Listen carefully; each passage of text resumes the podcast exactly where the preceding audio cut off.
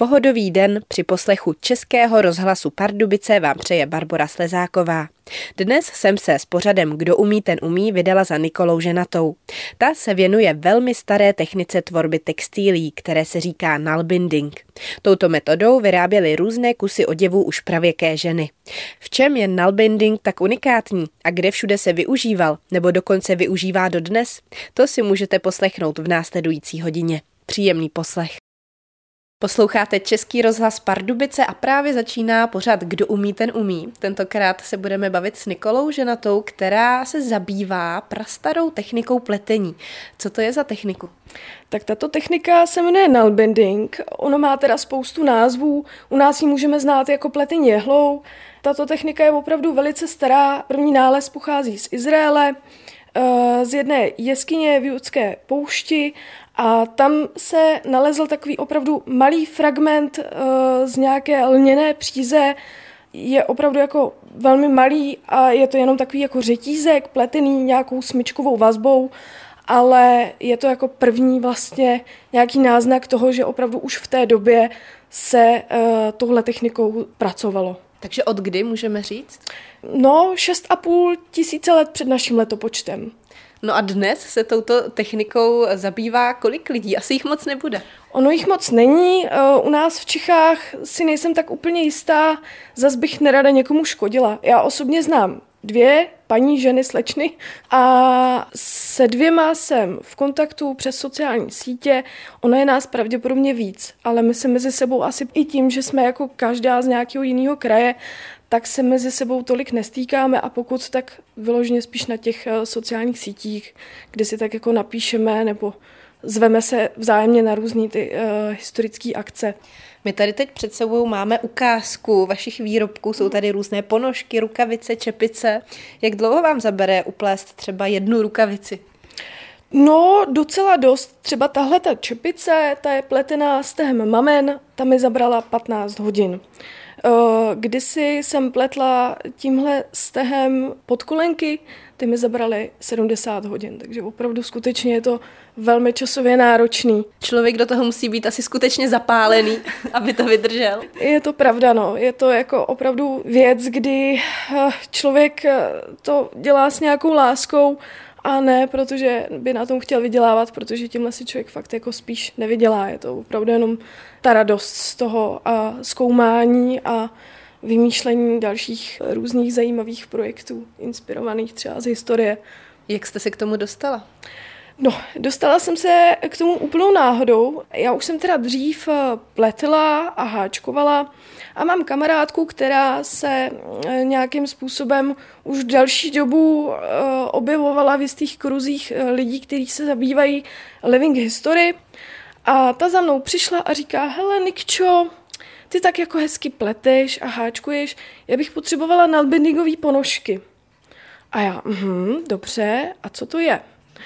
A ona mi říká, no, tady máš jehlu, tady máš dva odkazy na YouTube a udělej mi ponožky. Takže to byl pro mě úkol a velká výzva, kdy jsem postupně teda uh, se to začala učit. Moje začátky vypadaly asi jako, když si pamatujete na základní škole, jak se hrála taková ta přebíraná, jak máte zamotaný ty prsty uh, v nějaké šňůře. Takže takové byly začátky a pak postupně jste se vypracovala? Postupně jsem se vypracovala. Eh, bylo to obrovské zjišťování na internetu, učení se právě z těch eh, YouTube videí, tím, že já mám velký problém s angličtinou, tak o to je to pro mě jako náročnější. Koupila jsem si nějaké knížky, sondovala jsem samozřejmě i u ostatních žen, který praktikují tohle řemeslo, takže to bylo velmi často jako pokus o mil a velký samostudium. Jak vznikla tato technika nalbindingu, tak na to se zeptám po písničce. Pokračujeme ve vysílání pořadu Kdo umí, ten umí na vlnách Českého rozhlasu Pardubice s Nikolou Ženatou, která se věnuje technice nalbindingu. To je velmi stará technika pletení věcí. Jak vznikl ten název?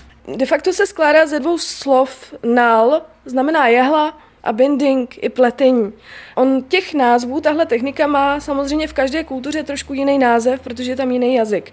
E, obecně binding je takový jako obecně přijímaný název řekněme takový, jako že už všichni vědí v každé, ať už se jedná o severské země nebo tady u nás.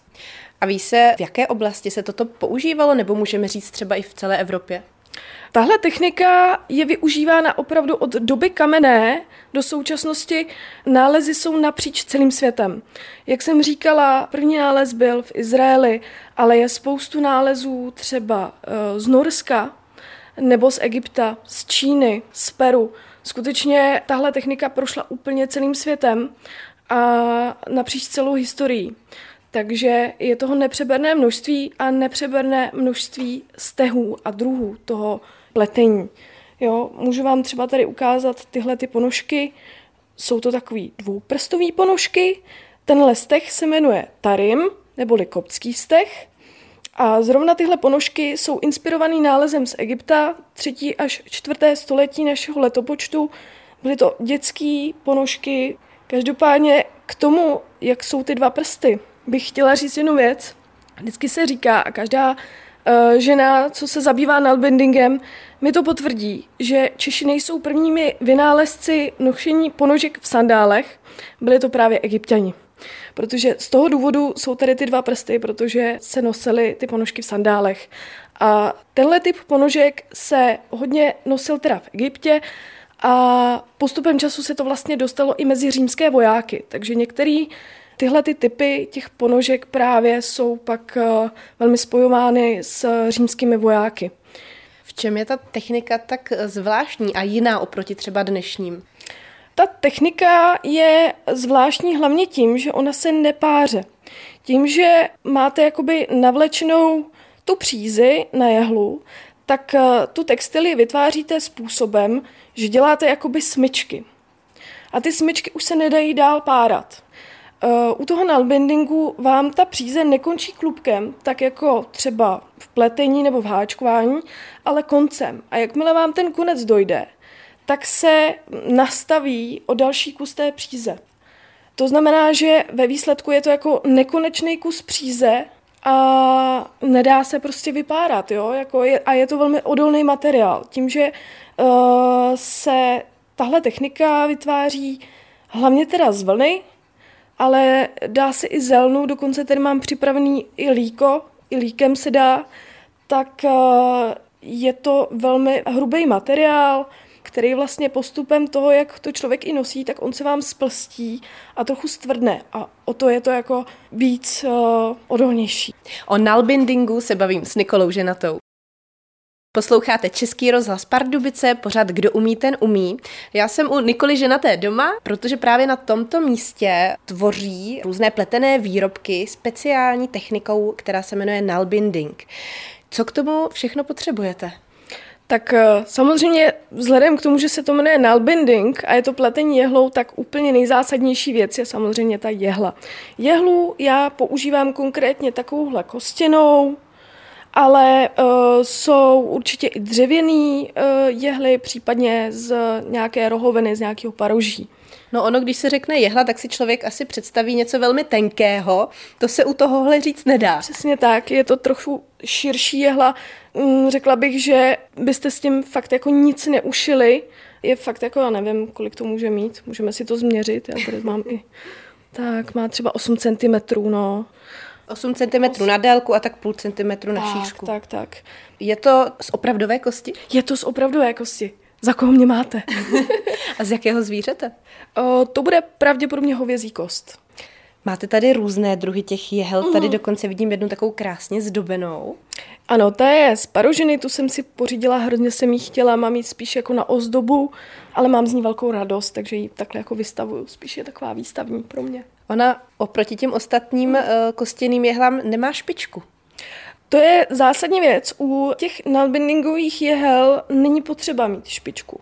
Tyhle ty jsou sice udělaný, takže jsou opravdu i špičatý, jakože se o ně píchnete, ale já sama o sobě bych je ani jako nepoužívala, ono to opravdu není potřeba, protože vy nic neprošíváte, vy tím děláte jenom takový uzlíky a tam opravdu není potřeba, aby byla ta jehla ostrá. Pak samozřejmě další věcí je teda uh, mít buď misku nebo uh, hrníček s vodou. Já jsem na to trošku líná, já jsem si udělala takovýhle jako spray uh, rozstřikovač na vodu, protože uh, tím, když vám dojde ta příze, nebo ta vlna, tak vy ji potřebujete nějakým způsobem nastavit. To znamená, že vy si vezmete konec jedné příze, konec druhé příze, vy si je rozděláte úplně na droboučko, přeložíte přes sebe, postříkáte vodou a zašmodrcháte a tím se vám spojí zase v jednu a prodlouží se ta příze, abyste mohla pokračovat dál v tom pletení. Pak tady máme něco kovavého, připomíná to nůžky? Ano, to jsou historické nůžky, mám tady teda dvoje, jedny jsou takový menší, ty mám tak jako na cesty, když třeba i jedu někam vlakem a mám dlouhou chvíli a pletu, tak abych tady s sebou nenosila tyhle ty druhý obrovský, tak, eh, tak si vozím tady tyhle menší. Tyhle ty velký konkrétně, tak s těma jezdím na ty historické akce, kde prezentuju to řemeslo a ty by měly být zrovna na to období jako vyloženě nálezově v pořádku. Ale všechny tyto předměty už jsou nově vyrobené, asi žádný jo. není ne. uh, nějak starý. Ne, ne, ne, to určitě ne. A pak tady máme také spoustu dalších materiálů, ze kterých pak vyrábíte právě ty různé textilie. Ano, uh, mám tady různou tloušťku kupovaných a chemicky barvených přízí, vlněných, teda vždycky je to 100% vlna, protože z ničeho jiného to neuděláte. Každopádně eh, tím, že eh, já dělám hodně věcí pro lidi, kteří se zabývají living history, tak je potřeba, aby to bylo historicky správně. To znamená, aby to bylo přírodně barveno třeba. Jaké barvy tam můžou být? Je to nějak dané, co dřív bylo za barvy? Určitě jsou to většinou opravdu jako přírodní barvy typu různé odstíny žluté, různé odstíny oranžové, hnědé, zelené. Takový ty bohatší si mohli dovolit červenou a modrou. Tu modrou obzvlášť, protože to už jako techniky toho barvení, to už je totální alchymie a bylo to velmi náročné a vlastně jak i dost drahý, takže ne jen tak někdo si v té době mohl vůbec pořídit cokoliv modrýho. Natož ještě touhle technikou pak zpracovávat takovouhle drahou přízí nějakou třeba čepici. O prastaré technice pletení se na vlnách Českého rozhlasu Pardubice budeme bavit ještě po zbytek této hodiny. V pořadu Kdo umí, ten umí se bavím s Nikolou Ženatou, která se zabývá starou technikou pletení, nalbinding. První nálezy takto vyrobených textilí byly už někdy v roce 6500 před naším letopočtem. Jak dlouho se potom tato technika používala, pokud vůbec se někdy přestala používat? Používá se prakticky do dneška, ale používá se opravdu napříč celou historii. E, jsou nálezy, jak už jsme si říkali, teda z toho Izraele. Pak je třeba nález e, starý 6,5 tisíce let přibližně. Ten pochází z Dánska pak máme v roce 1000 před naším letopočtem se našla úžasná, krásná, propracovaná čepice v Číně, eh, kdybychom se měli třeba potom zabývat nějakou dobou římskou, tam jsou právě nálezy tedy těch koptských ponožek, eh, jak už jsme si říkali, těch ponožek do sandálu, těch dvouprstáků, já jim tak ráda říkám. Těch se teda našlo opravdu hodně. Potom eh, ve středověku právě třeba Norsko, a hlavně teda ty severské země, tak tam už opravdu máme těch nálezů mnohem, mnohem víc. Jsou to většinou teda čepice, palčáky, ponožky, ale existuje i krásný nález a kvůli tomuto nálezu se i ten stech jmenuje Mamen, protože se našel eh, ve vesnici, která se jmenuje Mamen a je to taková jakoby aplikace na kousku rukávu, která je udělaná ze stříbra a zlata. Takže to byl opravdu nějaký jako bohatý hrob, a právě z toho důvodu se tento steh jmenuje Mamen. Většinou se ty stehy jmenují podle toho, kde ten nález byl objeven. Pokud eh, tak dlouho byly někde v zemi nebo v nějakém hrobu ty materiály, to opravdu zůstaly tak, že z nich bylo poznat, jakým způsobem byly upleteny? No, ano, stává se to. Většinou právě třeba v tom Norsku se opravdu našly krásně dochované i ty ponožky a tak. Někde jsou třeba kousky, které jsou trošku jako už opravdu splstnatělý, ale dá se to poznat hezky. i z fotky, teda už já dneska to z fotky eh, poznám, ale samozřejmě je třeba ještě pořád spoustu stehů i z jiných částí a koutů světa, který já vůbec neznám a nepoznám. Ale já věřím, že mám ještě spoustu času na toto poznat a spoustu času si to vyzkoušet. Vy jste teď zmínila spoustu různých míst, od Evropy po Čínu. Liší se nějak eh, zhruba pak ta výsledná podoba toho výrobku podle toho místa, anebo třeba období, kdy to bylo vytvořené? Určitě se liší. Liší se, eh, když se podíváme, tady mám teda ten stech Mamen. Tady mám pak stech York, ten se našel v Anglii, samozřejmě York, že jo. Pak tady mám třeba steh, který se jmenuje Oslo. A každý z těch stehů je jinak pružný, jinak silný. Dokonce v tom Norsku, v tom středověku eh, se ty ponožky třeba vytvářely, aby byly hodně odolný. Tak se k té vlně dávaly třeba koňský žíně, eh, srst z kozy, dokonce i ze psa. Takže aby byly opravdu odolní, tak vydrželi a vydrželi opravdu skutečně dlouho. Bavíme se o technice pletení nalbinding. Na vlnách Českého rozhlasu Pardubice vysíláme pořad Kdo umí, ten umí. Já se tu bavím s Nikolou Ženatou, která se věnuje staré technice pletení nalbinding. My jsme si tady probrali, jak to zhruba bylo v tom pravěku, kdy se tato technika používala a co pak dál? Tahle technika nějakým způsobem vydržela až do dneška, obzvlášť eh, je známá teda v nějakých jako severských zemích. Eh, to znamená Norsko nebo třeba Finsko. Eh, ve Finsku třeba konkrétně na vesnicích se tato technika dědila z generace na generaci až opravdu skutečně třeba do nějakých 50. let 20. století. Je tam taková drobná zajímavost, zrovna třeba konkrétně v tom Finsku, v dřívějších dobách se konkrétně třeba nalbendingové palčáky používaly jako platidlo. Platilo se tím váleční daně, nebo dokonce se tím platilo nějakým církevním úředníkům za svatbu, za vykonání svatebního obřadu, protože oni skutečně ty palčáky byly v té době velmi ceněný. Ale je to jako poměrně pro dnešního člověka dost jako bizarní nebo zajímavá věc. No. Tak vy jste říkala, že jedna rukavice vám zabere zhruba jak dlouho? To záleží samozřejmě na tom stehu, ale řekla bych, že jedna ta rukavice mě může klidně zabrat i těch 15 hodin, no 12 možná. To znamená, že 24 obě dvě. V dřívějších dobách i ten materiál stal asi více než dnes, takže opravdu se nedivím, že to mohlo být i to platidlo. Je to tak a hlavně opravdu skutečně ten nalbending je extrémně jako udržitelná textilie. Ona se vám nevypáře a vydrží skutečně dlouho. Bavili jsme se o tom, že pak postupně ve středověku se ta technika zdokonalovala. Vy jste zmiňovala, že se tam uh, přidávala třeba koňská žíně. Eh, byly nějaké další obměny třeba i v těch barvách, protože dříve asi těch barev za stolik nebylo, pouze to, co bylo možné nějak eh, získat z přírody. Používal se i len jako lněná příze, tu tady mám taky určitě někde. A pak tady mám připravený líko, protože bych se chtěla jakoby do budoucna zabývat i tím si to vyzkoušet z líka, protože existuje nález, který je právě vytvořen z líka, ale na to budu potřebovat zase trochu času a, a nebudu dál prozrazovat, protože třeba se mi to nepovede. Co jste už všechno vyrobila touto technikou? Ah, všechno možný. Jsou to určitě hromady a hromady eh, čepic, hromady ponožek, hlavně ponožek, Dělala jsem i e, rukavice, návleky na ruce. Tady jsem si zkusila udělat takovou taštičku, jenom tak teda z plezíru, protože e, historicky se žádná takováhle taštička neobjevuje, ale chtěla jsem si to vyzkoušet.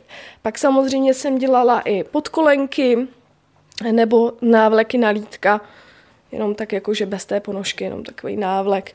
Pak mám teda rozpracovaný obrovský projekt, e, de facto je to takový plišák ale to taky nebudu ještě prozrazovat.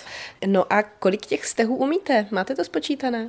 Umím zatím jenom čtyři stehy, protože pro moje potřeby a potřeby toho, co já dělám a jakými historickými obdobími se zabývám, není víc potřeba.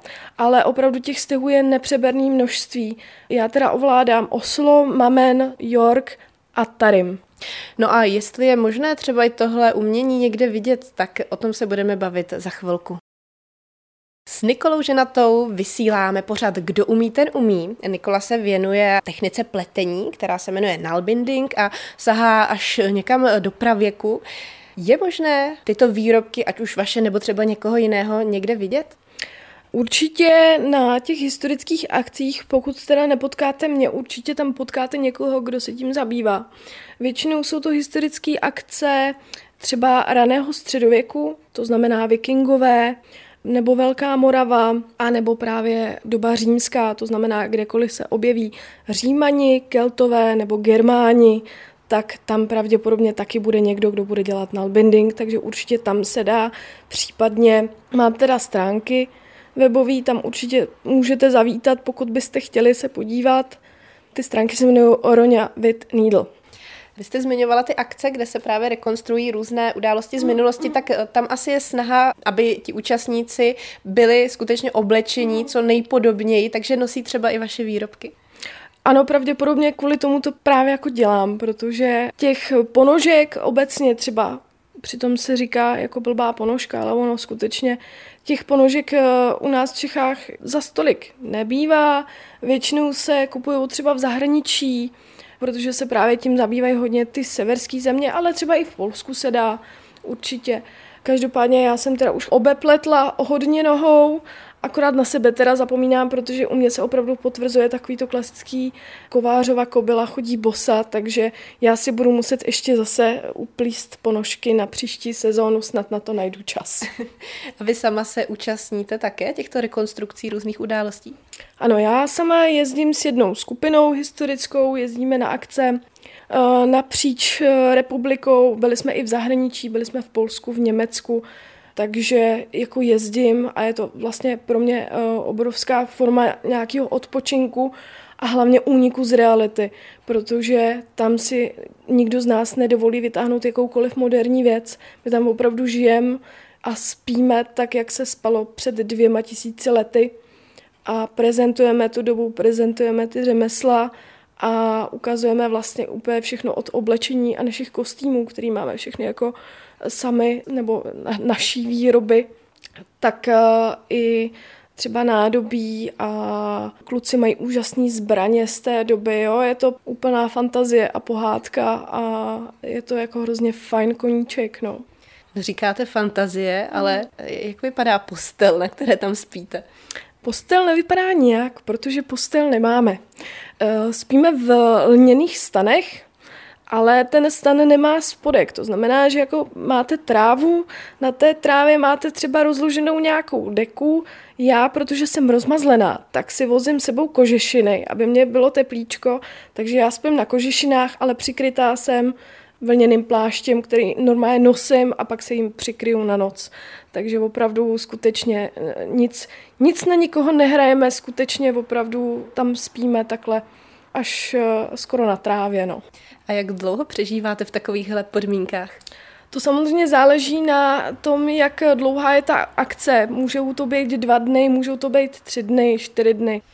Prozraďte, těšíte se pak přeci jen domů do měkké postýlky? Jo, rozhodně těším, ale je to takový, jako, je to takový ten způsob odpočinku, kdy já opravdu odjedu a vlastně si užívám to, že spím na těch kožešinách a, to, a pak se ještě odměním tím, že teda přijedu domů, tam si dám nějaký to opravdu brutální jídlo, protože my i vaříme uh, na těch akcích tak, aby to bylo uvěřitelné.